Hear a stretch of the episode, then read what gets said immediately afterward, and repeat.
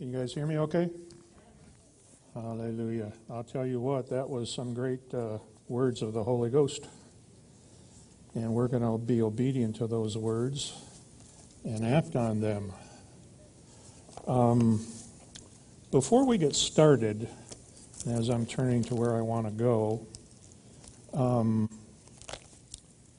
let's just lift our hands one more time and thank God for His goodness and His mercy. Can, can, can we ever praise Him enough? I said, can we ever praise Him enough? Man, what He's done for us, I think we ought to be praising 24 7. I think I'm going to start believing that I'm going to praise Him in my sleep. Amen. Father, thank you so much for the holy written word of God. Thank you so much for the Holy Spirit, the greater one that dwells on the inside. Thank you so much, Father, that your Spirit dwelling in us leads us, guides us, shows us things to come, and brings things to our remembrance. And Father, I pray for all of the people in this room, including myself, that we would all have eyes that see, ears that hear, and hearts that understand. Father, we look to you as the author and finisher of our faith. We draw with our faith on the anointing of the Holy Spirit. Father, we want to get more of you than we've ever had.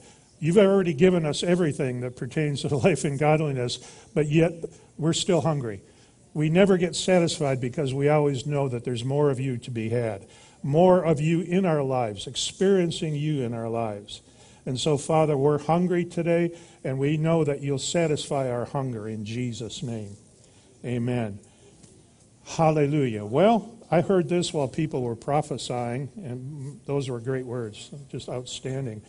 But I heard this on the inside, uh, and a couple things actually. And one of the things I heard was, uh, Who are you? Talking about believers. Do you know who you are? Do you know what has been made available to you? Do you know what God has done for you in the new birth? You know, Jesus said you must be born again or born from above. Do you know what happened to you? I dare say that a lot of us, I, am learning all the time, and so are you, I, I trust. But I dare say a lot of us, we really don't know what has been made available to us. And so, therefore, we keep asking God for things that He's already given us. Now, that's a waste of time. I don't care what you say. Because there's certain things that God has already given us. And we need to know that. Now, let's look over in 2 Peter. Do we have that up on the screen?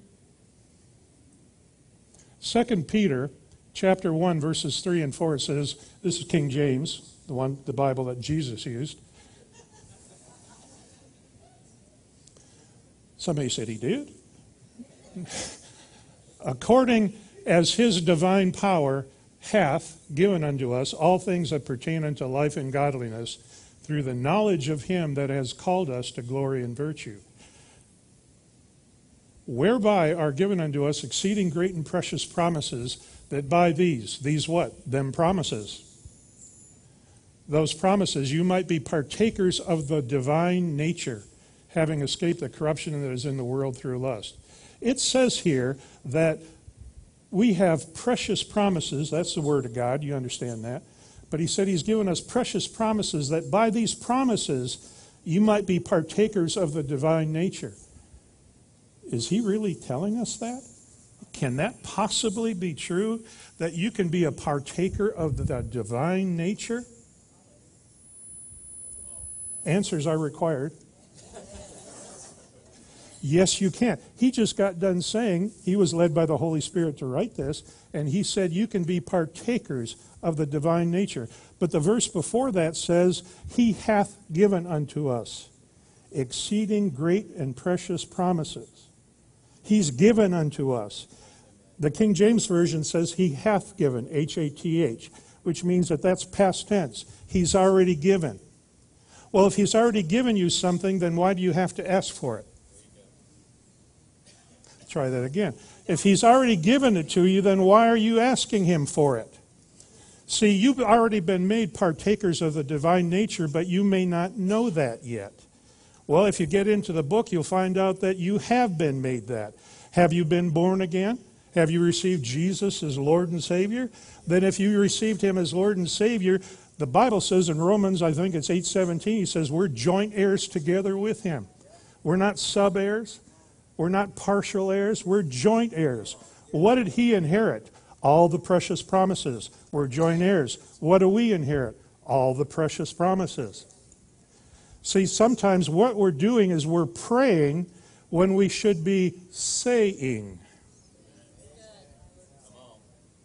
Hallelujah. Turn over, if you will, if you have your Bibles, to Mark chapter 11. Hallelujah. Thank you, Lord Jesus. I wonder if Jesus had an iPad.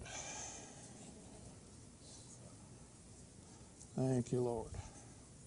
Hallelujah. While you're turning there, I'll get wound up here.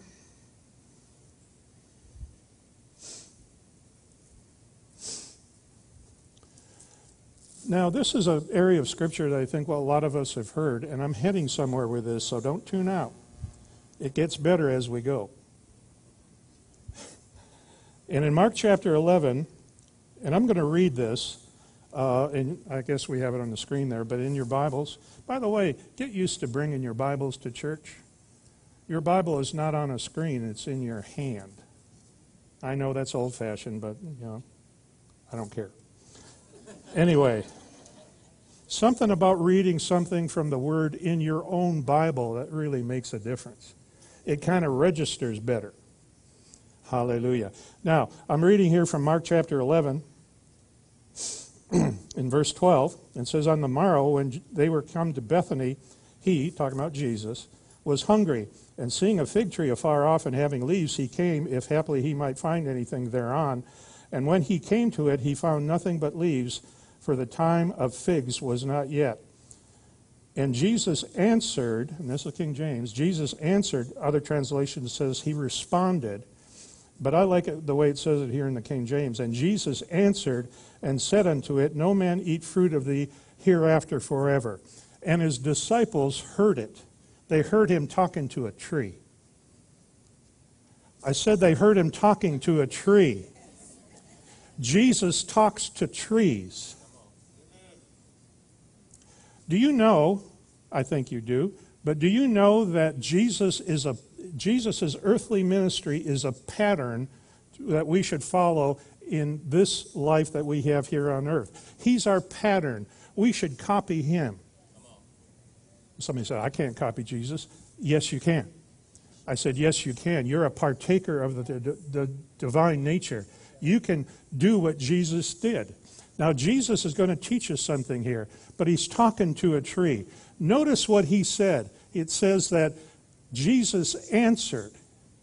Well, I don't know about you, but if somebody asks you a question, you answer them, right?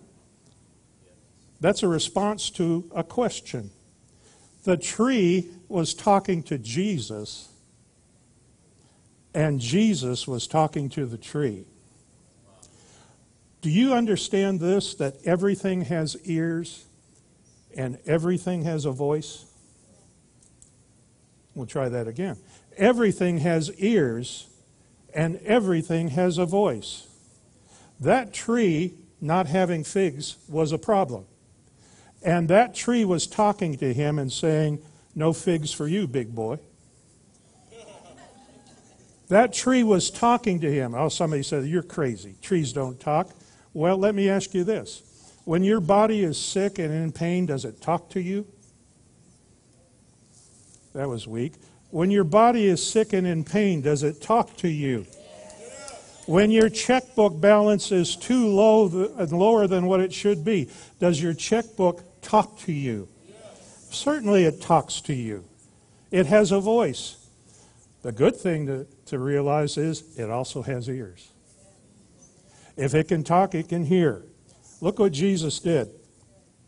He said, No one eats figs on you hereafter forever. That was his answer. And notice as we continue to read, uh, and I'm going to jump down for the sake of time a little bit here. And in verse 20 it says, And in the morning, as they passed by, they saw the fig tree dried up from the roots. And Peter, calling to remembrance, said unto him, Master, behold, the fig tree which you cursed is withered away. You know, curses come by words, and blessings come by words. Curses and blessings are via words, which means that that tells me that words have some power in them. They can contain power to bless and they can contain power to curse. Somebody said, well, you know, curses are from witches and so forth, and, and you know, wizards and all that goofy stuff that's out there. No, we don't have problems with them. We've been redeemed from them. They are not a problem to us. But we can speak blessings or cursings on our own life. We can self curse or we can self bless. I suggest bless. You know, sometimes there's, there's an interesting verse in, in one of the gospel accounts that Jesus said, Man will give, uh, will, will give account for every idle word. Well, somebody said, well, that means that when we get up to heaven and we're standing before the throne of God and, and Jesus is going to point his finger at us and he's going to say, I heard what you said on Thursday, July 27th at 3 minutes past 9 o'clock, and here's what you said. Now I'm going to judge you for that.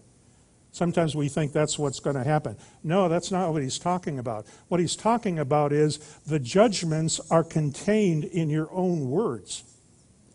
You can speak life to yourself or situations, or you can speak death to yourself in situations. Death and life, Jesus said, is in the power of the it's in the power of the tongue.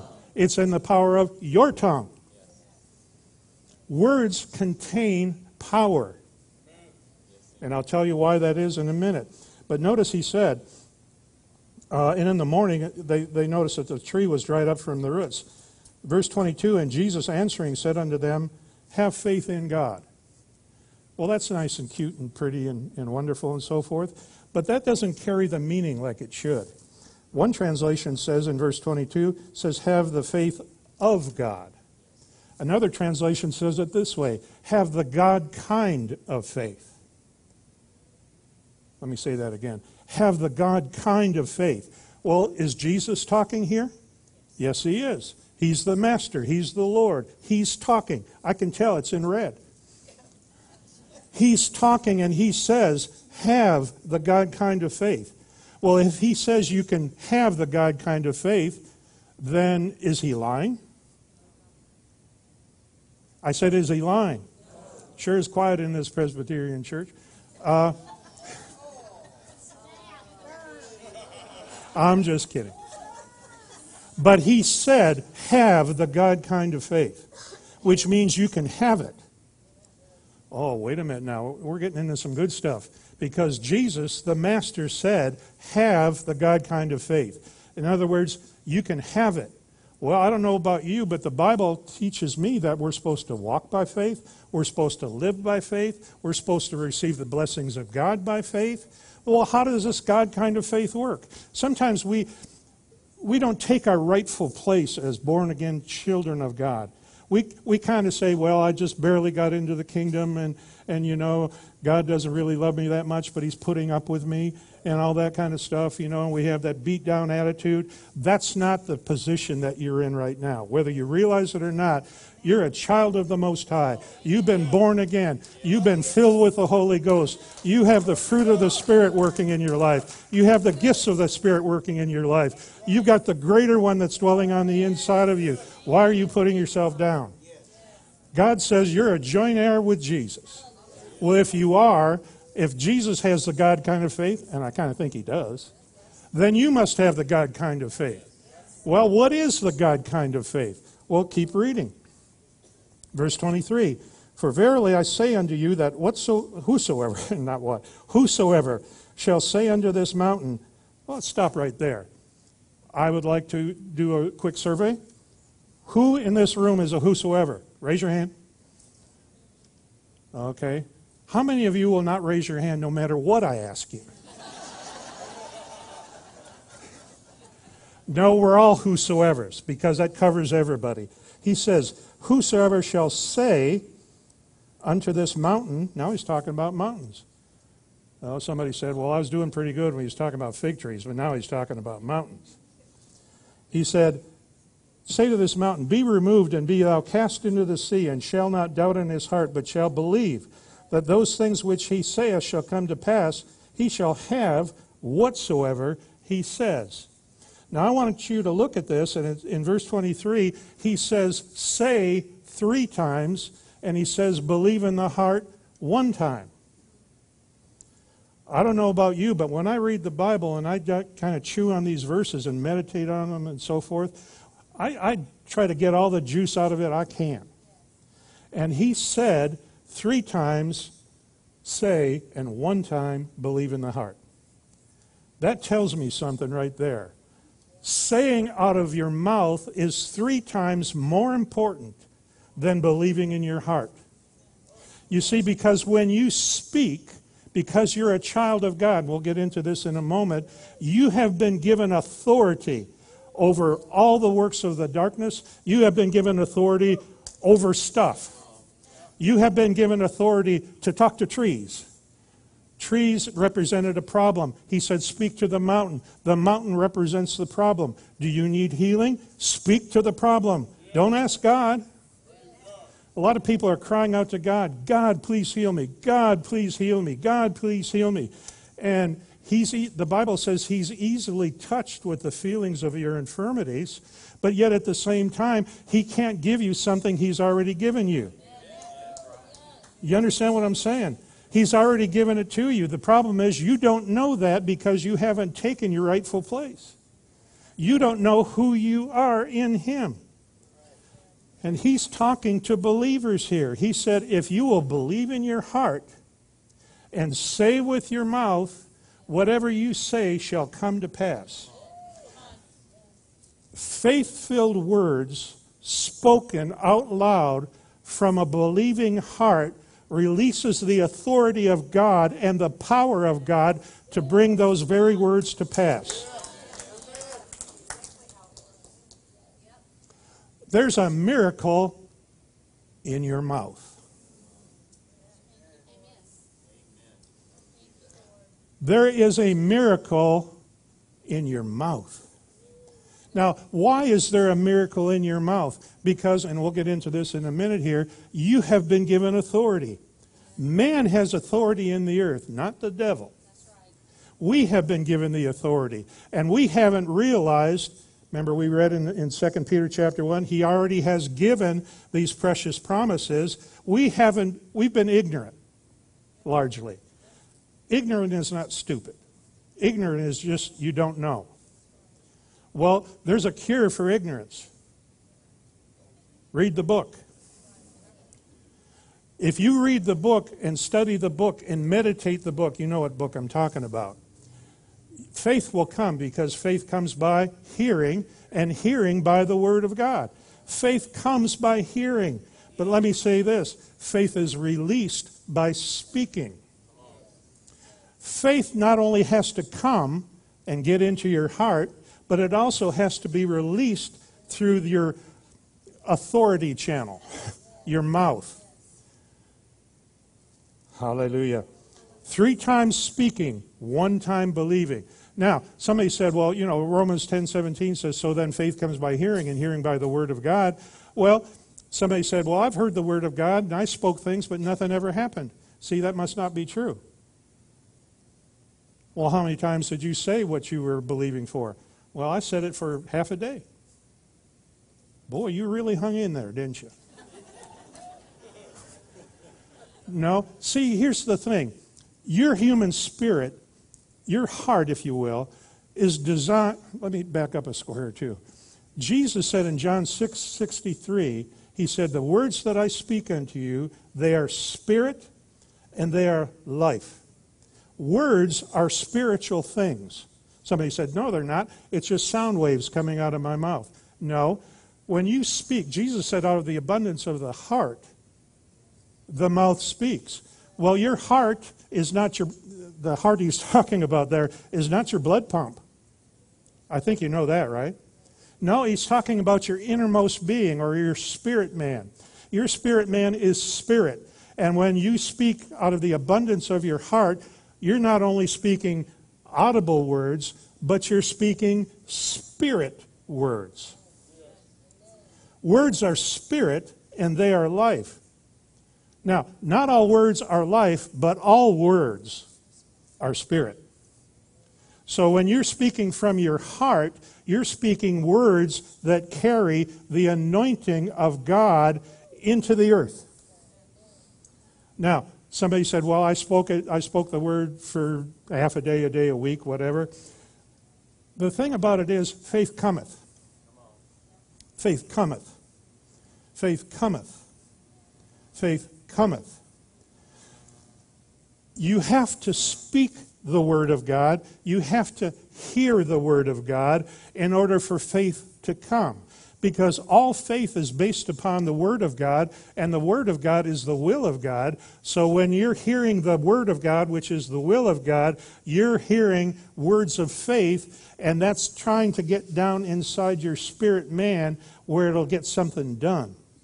Faith is not of the head, faith is of the Spirit. And your spirit man has probably got, I don't know about you guys, but I probably have a bunch, has a lot of junk in there. I guess it's just me. None of you have that problem. And sometimes what ends up happening is, as Pastor Shannon said many times, you have belief systems on the inside of you. And when you're hearing the Word of God and the Word of God is going contrary to your existing belief systems, one of them is going to win. And what you want to do is have the Word of God win. But it doesn't happen overnight. You didn't get all that junk in you overnight, and you're probably not going to get all that junk out of you overnight, but you can start putting good stuff into your heart with the Word of God, not only hearing it from the outside, but speaking it yourself. When you're speaking, you're planting seed, seeds of faith. And sometimes it takes a little while for that faith to go from your understanding up here in your mind to get it down in here. It says, Whosoever shall say unto this mountain, words, and shall, be, and shall not doubt in his heart, but shall believe, believing is of the heart, you understand that, spirit. Say three times, believe once. He didn't say, say in your head, and that'll get the job done. No, he said, say from a believing heart. It takes a while sometimes to get that faith down into you where you're actually believing what you're saying. But once you believe it in your heart and say it with your mouth, now you're releasing power. Now you're releasing faith. Faith filled words release authority and power in the earth. Well, somebody said, Well, I don't have it in my heart. Get it in there. This is not rocket science. The things of God are simple to understand. As a matter of fact, sometimes they're so simple, you say, that can't be true. That just can't be true. It's too easy. Yeah, it is. God's dealing with us. He had to make it easy.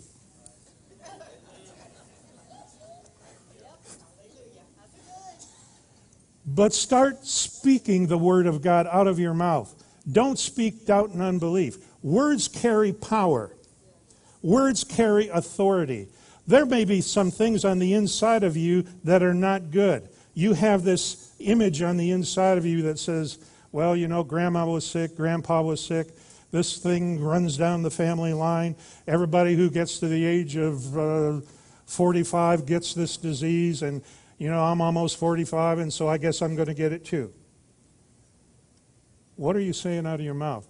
You're saying what you believe in your heart what you've got to do is change your believing in your heart by changing what you're saying out of your mouth. Words create things. Words are spiritual entities. Words are containers that contain faith, doubt, or unbelief. When you start realizing this and you realize the power of your words, it will change your vocabulary. It better change your vocabulary. You know, I have people come up to me and say, I'm sick. I said, Is that your name? I'm Keith. What's your name? I am sick. See, they've called themselves what they believe in their heart. I'm sick. Hallelujah. Turn, o- turn over to, uh, oh, where are we going to go? Matthew chapter 8.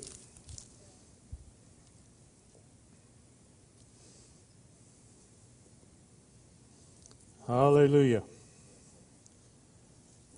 Hallelujah. Thank you, Lord Jesus.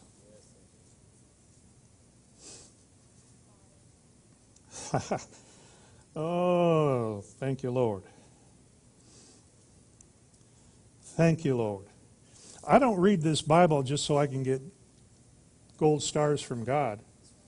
I read this Bible to find out how this stuff works so that I can work it. I don't know about you, but when I was growing up, I guess I had a curious bent in my character or whatever, and I was always taking things apart. You know, I find an old radio in the basement. I go, no, take that thing apart and find out how that thing works. And I'm taking things apart all the time. Didn't always get them back together again, but but I was always curious. And when I got born again, and especially after I got filled with the Holy Ghost, I said, this stuff has got to be better than what I'm hearing. Because I'd watch Christian television, and one pastor would get up or one preacher would get up and he'd say, Well, you know, bless God, sometimes he'll just make you sick to heal you so he can get the glory. And sometimes another preacher would say, Well, God made you sick. Well, another preacher would say, Well, healing is not for today. And I'd hear all this junk, and they're all reading from the same Bible, but they're coming up with different junk. And I said, This isn't right. You know, God's not schizophrenic. He doesn't have his will one way one day and his will another another way the other day. He doesn't heal one day and kill in another. He doesn't kill. He's not the author of death. So I started digging out on my own. Can you imagine digging out the things of the Bible on your own? You know, somebody said the Bible is so simple it takes help to misunderstand it. And we've had far too much help in misunderstanding the Bible. Why don't you just dig in there on your own? You got the Holy Ghost. He'll show you what it means. Amen. But in Matthew chapter 8, are you there? By the way, let me just, well, don't change where you're at, but I'll just let me mention this. Jesus talked to the fig tree, right? In another place, he talked to a dead man. He said, Lazarus, come forth. He talked to a dead man. He talked to the winds and the waves. Ezekiel talked to dead men's bones. God spoke to darkness and said, Light, in the book of Genesis. You all with me? Okay, Matthew chapter 8. Hallelujah.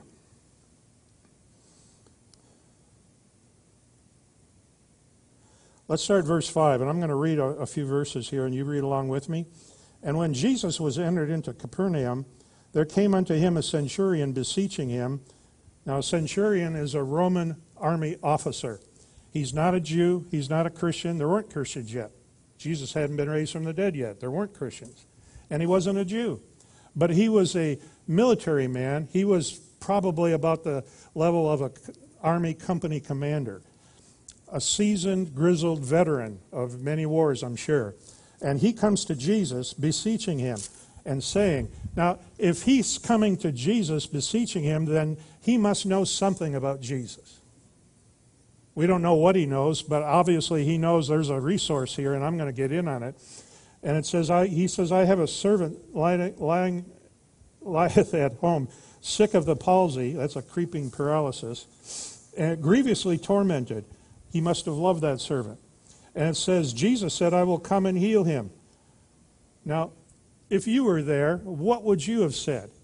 You would have said, Yeah, Jesus, come on to my house. Because Jesus said, I'll come. The centurion said something very interesting. He said, The centurion answered and said, Lord, I am not worthy that thou should come under my roof, but speak the word only, and my servant shall be healed. For I am a man under authority, having soldiers under me. And I say to this man, Go, and he goes. And another, Come, and he comes. And to my servant, Do this, and he does it. One translation says, I give orders. I give orders. I'm under authority, and I also have people under me. I have authority over them. And he said, I give orders. Orders come in words. Authority is expressed in words. Authority is released in words. You've been talking about your problem, and you really need to be speaking to your problem. Authority is released in words. You need to be talking to that thing, not talking about it. Some people just get a real, they almost boast in their sickness sometimes. Well, I got the lumbago. Well, I got a problem with this. Well, I got a problem with that. Well, I woke up the other morning and man, I could hardly walk. It took me three hours to loosen my joints so I could walk. And they're bragging about their sickness. How dumb can you be and still breathe? Don't talk the problem, talk the solution, talk the provision. Jesus said, by his stripes, 1 Peter, by his stripes ye were healed. If we were, then we am. Were is past tense. If we were, then we am. Start saying that. Well, but I don't feel like it. It doesn't matter. Your words are put into operation to change what you currently feel. The Word of God is truth. Jesus said, when he was praying to the Heavenly Father, he said, Father, sanctify them with thy truth. Thy word is truth. Jesus said, I am the way, the truth, and the life. Jesus is also called the Word of God. The Word of God is truth. The things that are happening in the five physical realm are merely facts. Truth will trump facts every day of the week if it's used. Truth applied to a fact will cause the fact to line up with the truth. There's a thermostat over here on the wall, and there's air conditioning units on the roof. If it's 75 in here and you want it to be 72, you don't say, well, it's 75. I guess that must be the will of God. I mean, after all, you know, if it's happening, it must be the will of God. 75 is a fact, after all, and we can't change facts. Oh, really? Go over to the thermostat, dial it down to 72. When you dial it to 72, there's air conditioning units full of power on this roof who will do everything in their power to make this environment line up with what that says. And your mouth is a thermostat. Your mouth is a goal setter. Your mouth creates your reality. Your mouth has created your reality. Whatever you're dealing with right now, especially the things that you've said, you've created yourself with your words. Have you ever been, maybe you were in high school or grade school sometime and there was a tape recorder, it was on record, and you didn't even know it, and, and all the conversations were being recorded. And then somebody discovers a tape recorder, and they said, I wonder what that was recording. And you, they, you play it, and you didn't even remember saying those things. Huh? A lot of things you're saying you've said in the past you don't remember, but they're there. And they're words. Well, let me keep reading here. Hallelujah. Verse 10 says, When Jesus heard it, he marveled and said unto them that followed, Verily I say unto you that I have not found so great faith, no, not at Israel.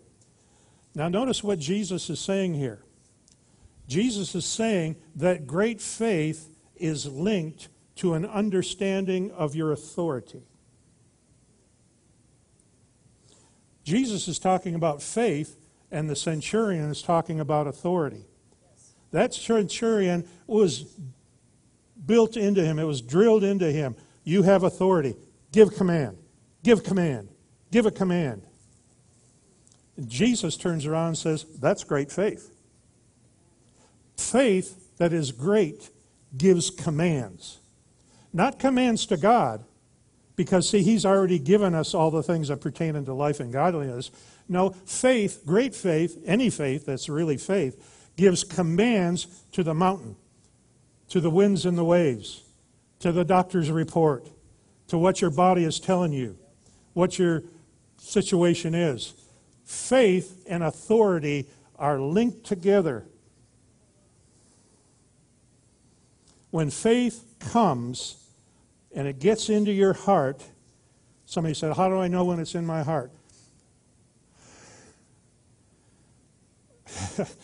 You'll know. You'll know. You ever confess the word, by his stripes I am healed? By his stripes I am healed.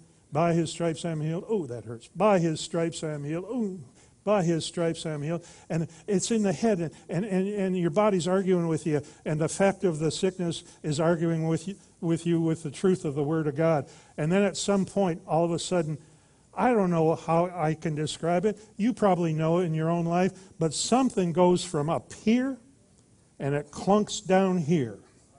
And now you're saying the very same words, but you're saying it from a point of faith.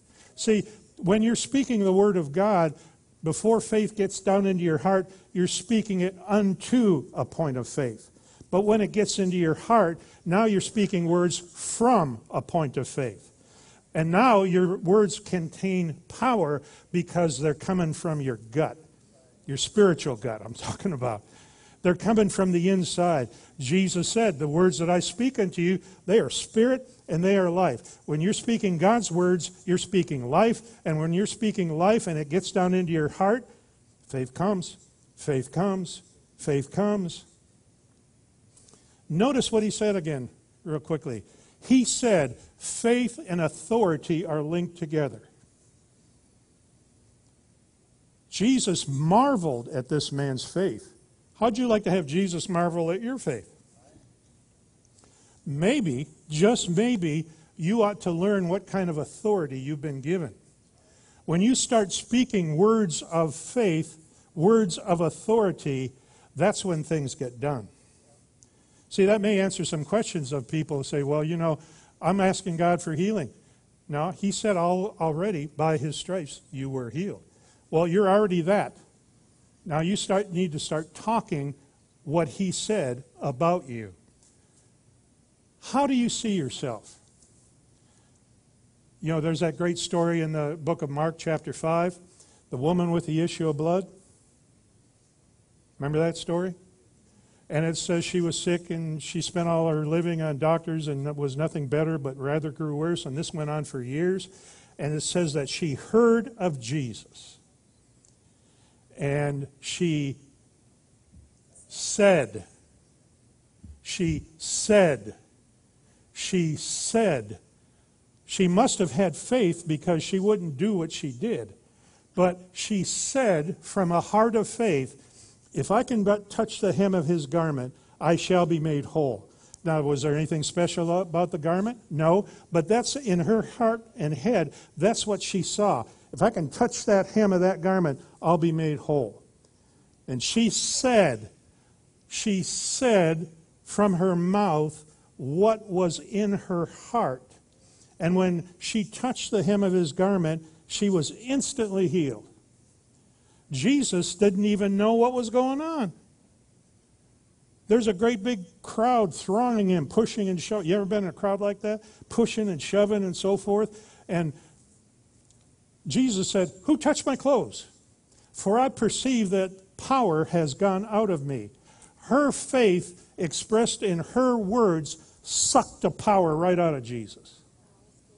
And faith filled words in your life will suck the power of the Holy Ghost that's living on the inside out of you. You don't have to look up to heaven to get healed. You need to look to the Spirit of God that's dwelling on the inside of you. God is in heaven, but the Holy Ghost is in you. Amen. And He's the healer. Hallelujah. Well, somebody might say, well, you know, glory to God. My notes mean absolutely nothing. Turn over to the book of Genesis. Hallelujah. I learned a long time ago I can go with my notes or I can go with the Holy Ghost. And I, have discovered something. I know this is deep revelation, but going with the Holy Ghost is far better. Amen. Well, somebody said, well, you know, Jesus spoke to that fig tree, but yeah, that's Jesus. I mean, that, that's not me. Thank you, sister. But realistically, people think that. They think, well, you know, see, that's Jesus talking. I can't do that because, after all, he's the Son of God. Well, what are you? You understand that Jesus, when he walked this earth, he didn't walk as the divine Son of God. Over in Philippians chapter 2, it says he emptied himself and became of no reputation. He took whatever his divinity was, and I don't know how he did it, but he did it. And he, it's almost like he set it aside. And he became just like us, except for sin. He walked this earth as a man filled with the Holy Ghost. You're walking this earth as a man or woman. You're walking this earth filled with the Holy Ghost. Dare to believe that. Dare to believe that. That's what you are. Well, I don't feel like it. That's what you are. Well, it doesn't look like it. That's what you are. Well, so, and, and Susie said I wasn't that. I don't care. That's what you are. God said that's what you are. You are that. Or you am that. However you want to say it. But you are that. You're born again, child of God. You remember the, oh, where's the time go? you remember the story of the prodigal son? Remember that story where the, they had two, the father had two sons and one ran off with the, with the inheritance and another one stayed with him. And then it says the other son came to himself and he came back to the father. Well, nobody will argue with the fact that that father in that story is a picture of Almighty God, the, the Heavenly Father. And the son is a picture of us. But it says when he, the father, saw his son coming, it says he saw him afar off and God ran to him. I don't know about you, but when God runs to you, that's saying something. And God found you no matter where you were hiding. He found you. Thank God. But anyway, it says that when that son came, the father said, Get the best robe and put it on him. And here's the ring that's on my hand. Put this ring on his finger and give him sandals and put them on his feet. That represents, sandals represent sonship, the new birth. The robe represents righteousness. You're in right standing with God. And the ring on his finger represents God's authority for you on the earth. See, a ring had, in the old days, they had signet rings, you, know, you understand? And those represented, they had the seal of the Lord on that ring.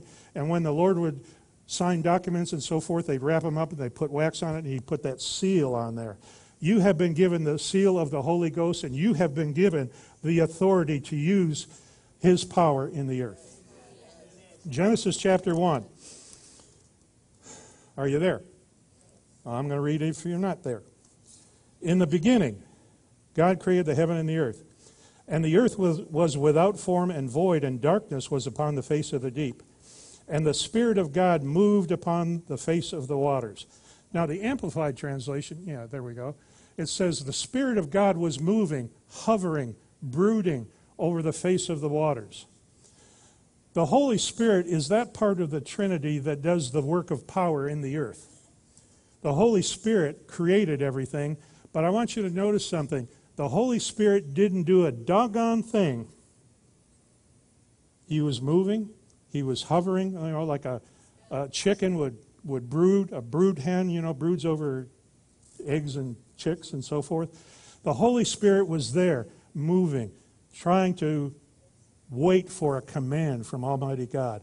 And then later on, and God said, and God said, and there was. And God said, and there was. And God said, and there was. And God said. He did that eight times. God said, and there was. God said, and there was. God said, and there was. The Holy Spirit did not move until God said.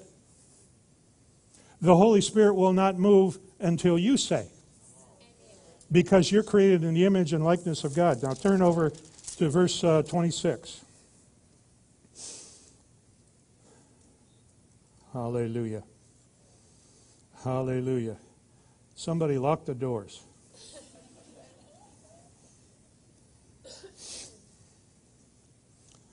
Verse 26 says, And God said, Let us make, I'm er, again reading King James, and let us make man in our image after our likeness, and let them have dominion, that's authority, over the fish of the sea, over the fowl of the air, and over the cattle, and over all earth, and over every creeping thing that creeps on the earth. Hallelujah. He said that to man. I said he said that to man. He's, you can just say it this way. He said that to you. He said, You have dominion, you have authority over this earth. You have authority in this earth. That's why Jesus could say, Speak to the mountain. Speak to the mountain. See, when you speak from a heart of faith, you're exercising your God given authority in the earth in order to release power to change things.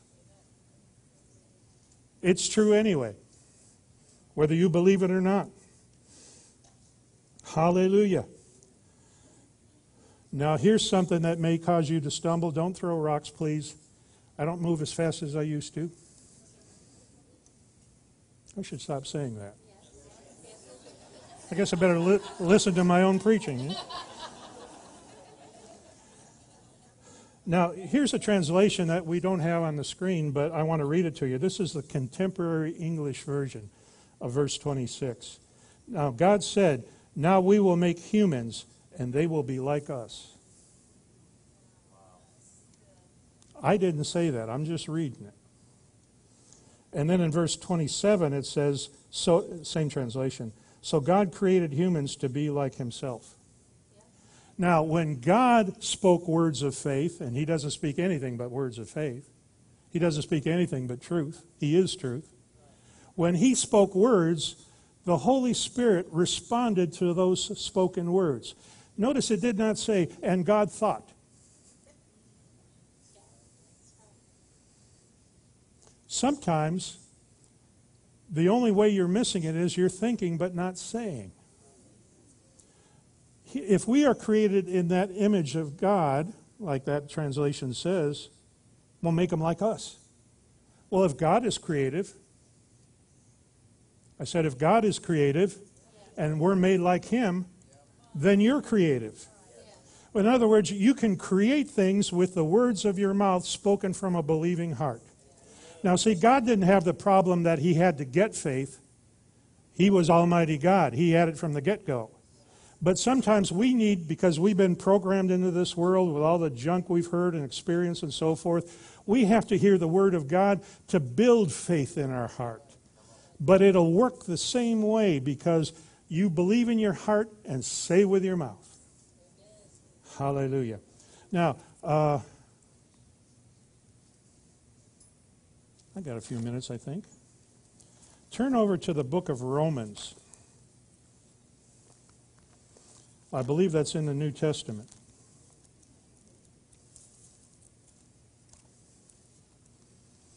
You know, I've got this electronic Bible, but I've got my old pen and ink paper Bible. I tell you what, I, I do a lot of studying electronically, but this thing here is my old friend.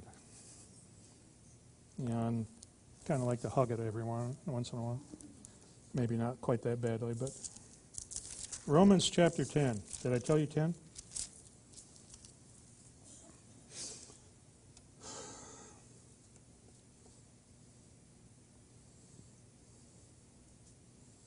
Well, let me pause you there and let me say something else.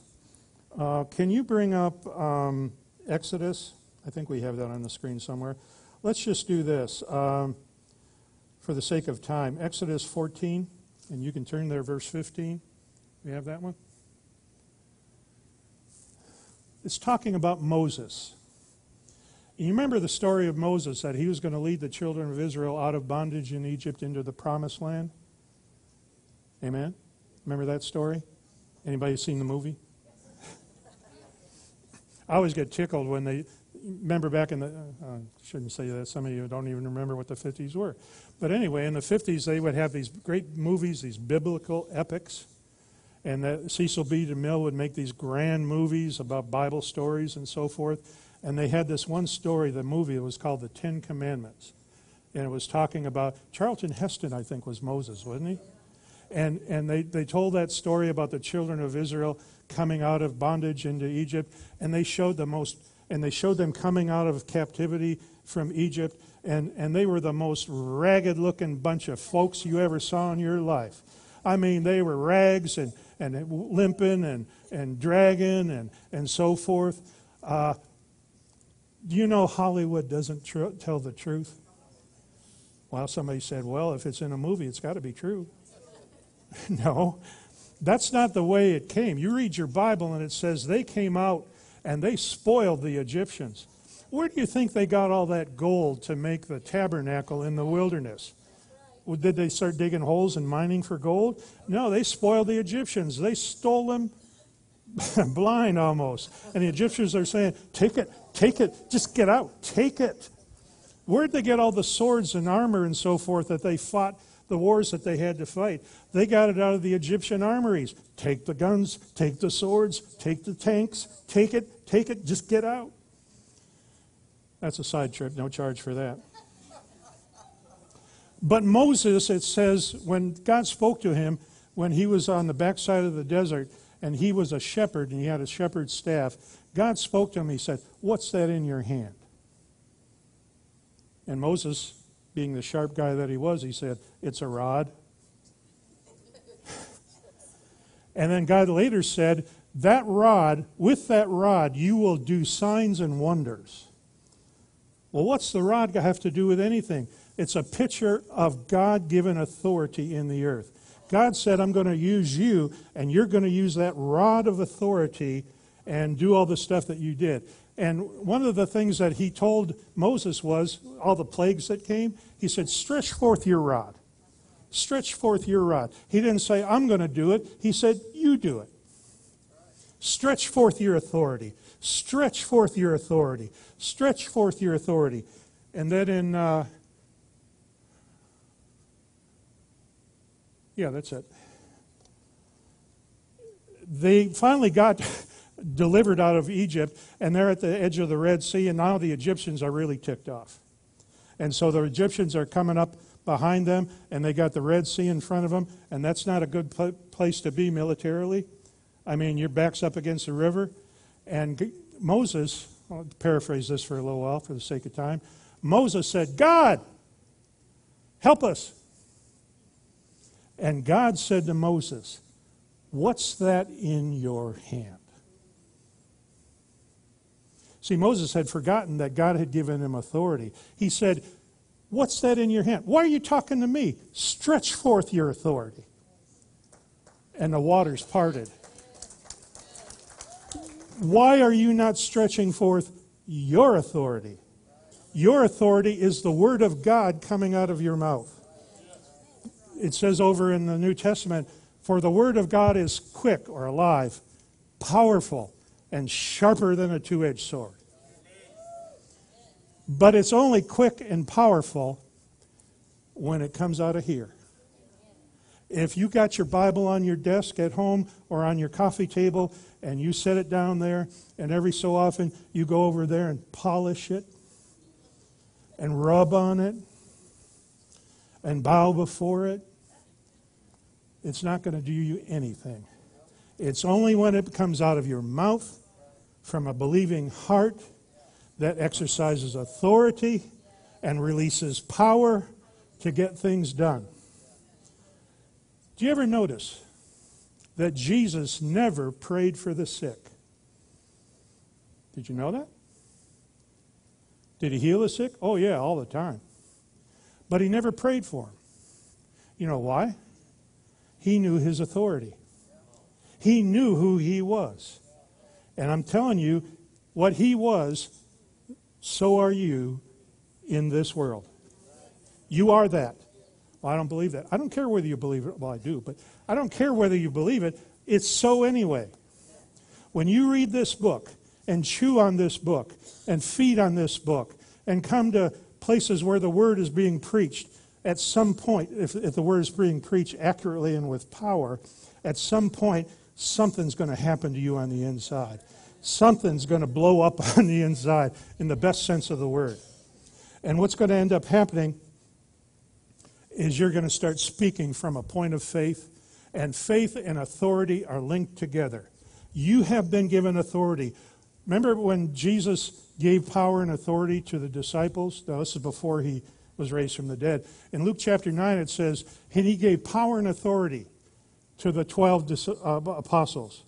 And he sent them forth and he said, Where you go, preach the kingdom of God, heal the sick, and tell them the kingdom of God has come upon you.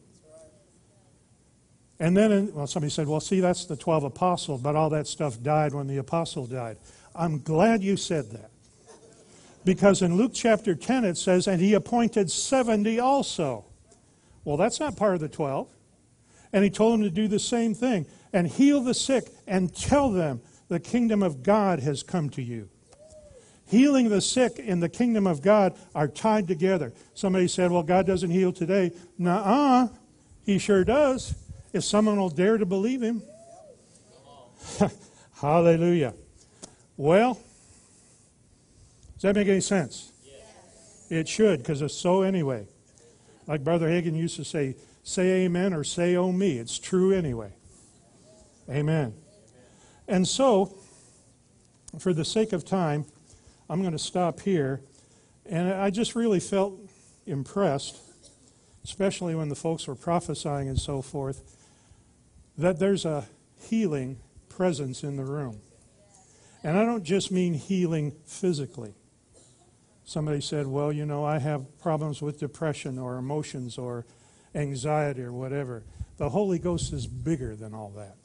And, you know, you need to train yourself to learn how to flow in these things on your own. But then there are those times when you maybe just need a, a, a, a help. Maybe somebody to lay hands on you or, or, or just somebody to agree with you. I remember the story in the Old Testament where Moses and the children of Israel were fighting a bunch of enemies. And Moses had his rod, and as long as he held up his rod, the children of Israel prevailed. But you know, after a while, his arms got tired, and he started lowering the rod. And as soon as he started lowering the rod, they started losing. And so he had two friends, Aaron and Hur. And I like what they did. They rolled a rock up underneath him so he could sit down and one held his arm up on one side and one held his arm up on the other side. And as long as the rod was raised, the rod of authority was raised, they started winning again.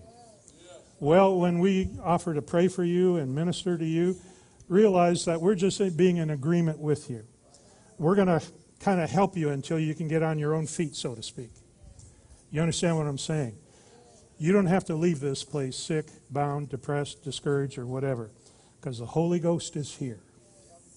Amen. So, Pastor T, with your permission, I'd like to give an invitation. Is there anybody here that's physically sick that needs to be ministered to in the area of healing?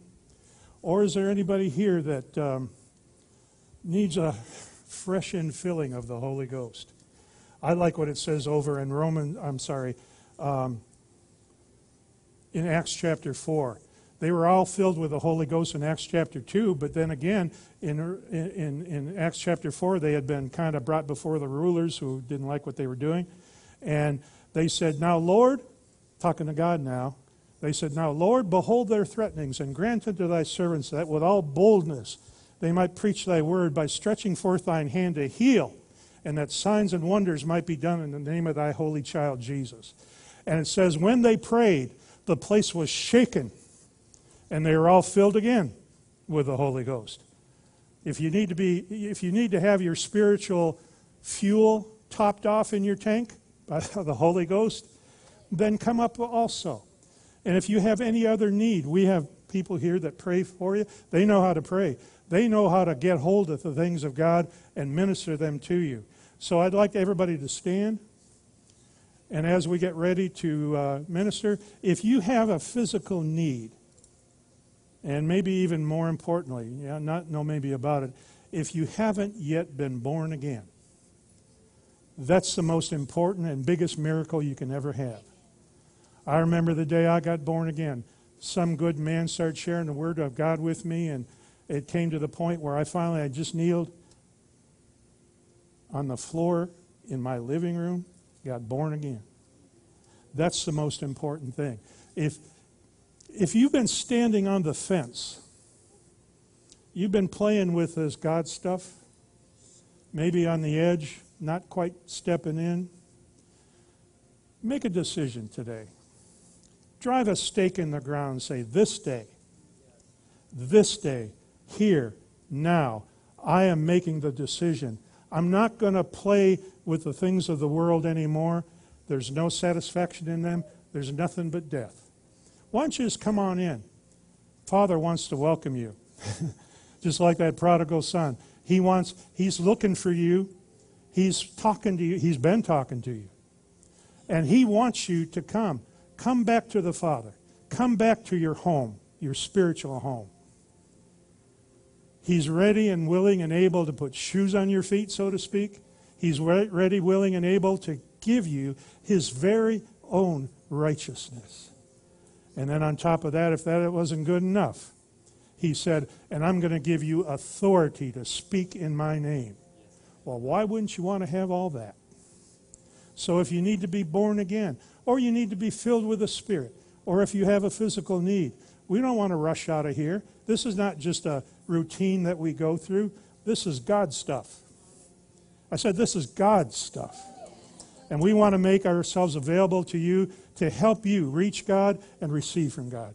So if you have a need, come, and we want to minister to you in Jesus' name. Oh, now I know there's people out there. Can I tell you this? I used to be one of those people who used to think on the inside, I need to go up. But I'm too doggone scared to go up in front of a whole bunch of people. Well, people here, we love you. We care about you. You're not going to be embarrassed. You're not going to be ashamed. We're here to help.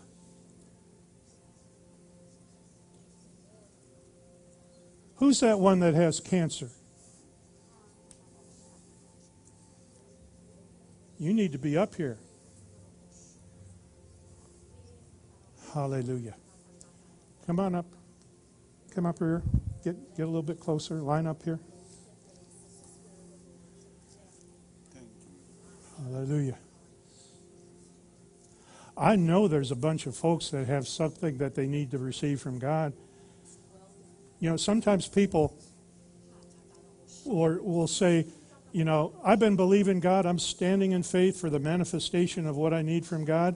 And, you know, sometimes, sometimes this is the way the answer comes. You're waiting for Him to appear in a glory ball in your living room. No, sometimes it's in a situation like this where God is moving. You know, when the, when the waters are flowing, get in the waters. Get in the waters. I don't want anybody to miss anything. I don't want anybody to leave this place without receiving from God. Hallelujah. Hallelujah. And if we got some ushers up, men up here that can act as to stand behind these people. Randy.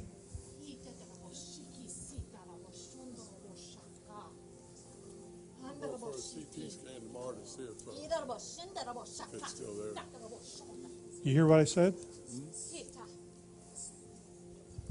then receive.